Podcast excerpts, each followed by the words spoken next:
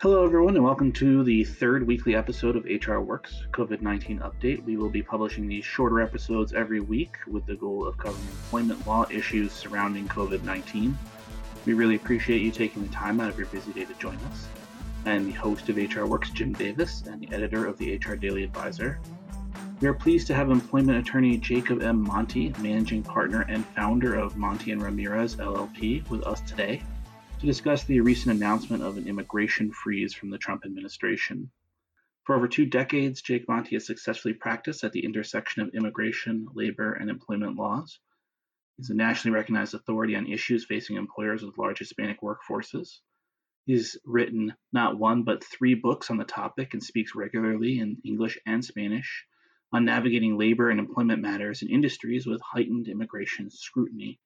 His clients include professional baseball teams, grocery store chains, single establishment and chain restaurants, and leading companies in the construction and facility maintenance fields.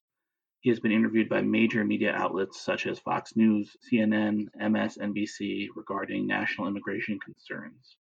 Jake founded Monty and Ramirez LLP to offer an integrated approach to dealing with Hispanic workforces.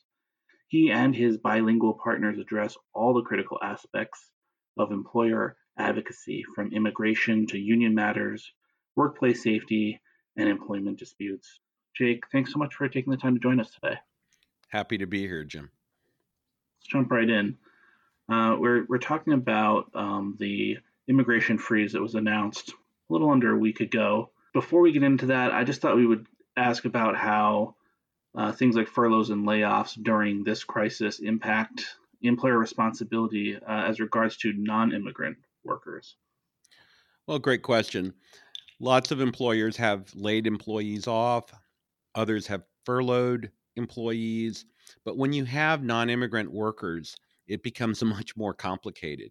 If you have an H 1B worker and you lay him off, you've automatically taken him out of status.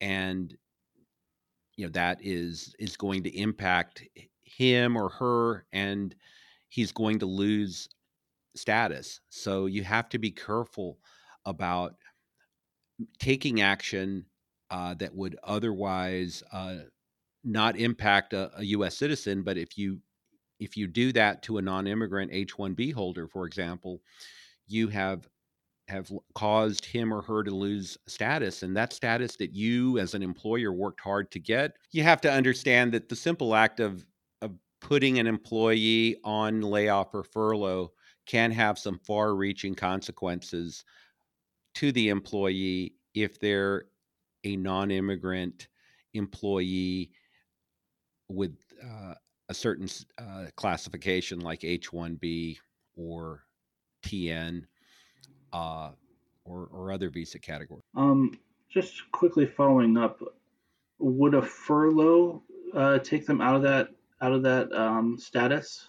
Yes, even a furlough would would take them out of status. So you have to be cognizant of that. You know, furloughs typically mean a layoff, but you're keeping them on the payroll. You might be allowing them to keep insurance benefits. From a an immigration law perspective, the the consequence is the same. Employment has been uh, impaired and their status is in jeopardy.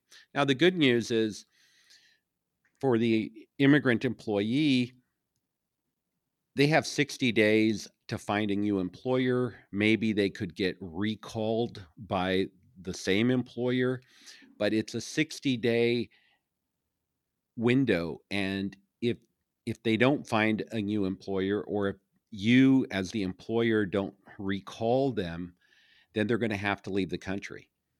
That's really good information. I know that, you know, just on what we're seeing, there's been a lot of confusion about furloughs because for by and large, they're the least, you know, before this, the coronavirus, they were the least employed, um, I guess, non employment solution you would call it.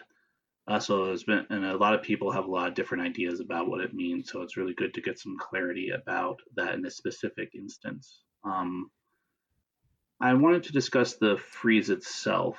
Uh, I understand that it was going to be a little bit more severe than it ended up being. Do you mind just explaining what it looks like in its current form? Well, I'm going to try not to be political because, you know, we're talking about facts here, but it's no secret that this administration has been hostile to all immigrants since the beginning. And you have to give them uh, credit for being very upfront and transparent about it. So, a lot of immigration practitioners were expecting a much more draconian immigration executive order following COVID because really this was the perfect opportunity for the administration to fulfill a long standing uh, goal of the administration to further reduce legal and, of course, illegal immigration. When we saw the actual ex- executive order, everyone was surprised in how modest it was. Now, before we go out and, and start celebrating the administration for being suddenly kind to immigrants, I think you have to consider a number of factors. First off, the administration did not want to hurt the COVID compliance effort by taking away essential immigrant employees that were helpful in essential industries or who were working in hospitals. So I, I think you, you ended up with a very tame immigration ban. The reason was they didn't want to hurt uh, COVID, uh, you know, uh, recovery efforts. But there is an executive order. It is tame. It essentially takes a 60 day pause on immigrant petitions, not on non immigrant petitions. And Jim, when I talk about non immigrant petitions, I'm still talking about what you and I would consider as immigrants, but a non immigrant visa petition is somebody who's going to be here for a short time, as opposed to an immigrant under the Immigration Act is someone who's going to be here for a long time or permanently. So the immigration ban just says we have a 60 day pause on permanent immigrants. Uh, so that's that's the first step. The other thing it does is that non-immigrants are also restricted, but there's a big exception for people working in the healthcare industry and in essential industries. So this is why we we say that it was a tame executive order because it could have been much more severe. It could have really uh, restricted immigration more. It it it really didn't. I'll tell you what has impacted immigration much more than the president's order, and that is all consulates have been shut down for more than a month. And that is really causing a big impact because you know there's no one to actually issue visas. So you could say the COVID effect has been much bigger on immigration than the president's order because immigration has really come to a halt because all of the consulates and US embassies abroad have been shut down.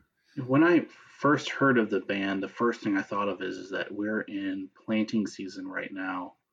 Uh, very large amounts or percentages of the agricultural industry in the United States relies on foreign national workers um, on temporary visas. Um, you know, I used to I used to work at one of those farms. I every every year the, the guys would come in, uh, mostly from Jamaica, and you know, I think about them, they're critical to how we operate here in the country, how we create food, you know, the very basic necessity. Um, do you, do you have an idea of how they've been impacted? I mean, I think what I read was that they would still be allowed in, but now if the consulates are closed, could they even make it? Well, yes, and and again, this is a, a very enlightened executive order. They put some thought into it because they didn't want to make the situation worse. So there's a big exception for agricultural workers, in addition to other workers that are working in essential industries. The problem, and you've said it, is you do have consulates that are closed everywhere they do have an emergency staff available for emergency visas. And included in the category of people that could get emergency visas are the types of workers you're talking about H2A workers uh, and certain H2B workers. So, again, the administration, they wanted to send a signal that they're fulfilling their uh, effort to reduce immigration, but they didn't want to hurt the very industries that we need right now, food production. So, you know, they came up with this exception, but it is very hard to get these visas approved. We've been working to try to bring in some H2A workers that are stuck in Mexico right now.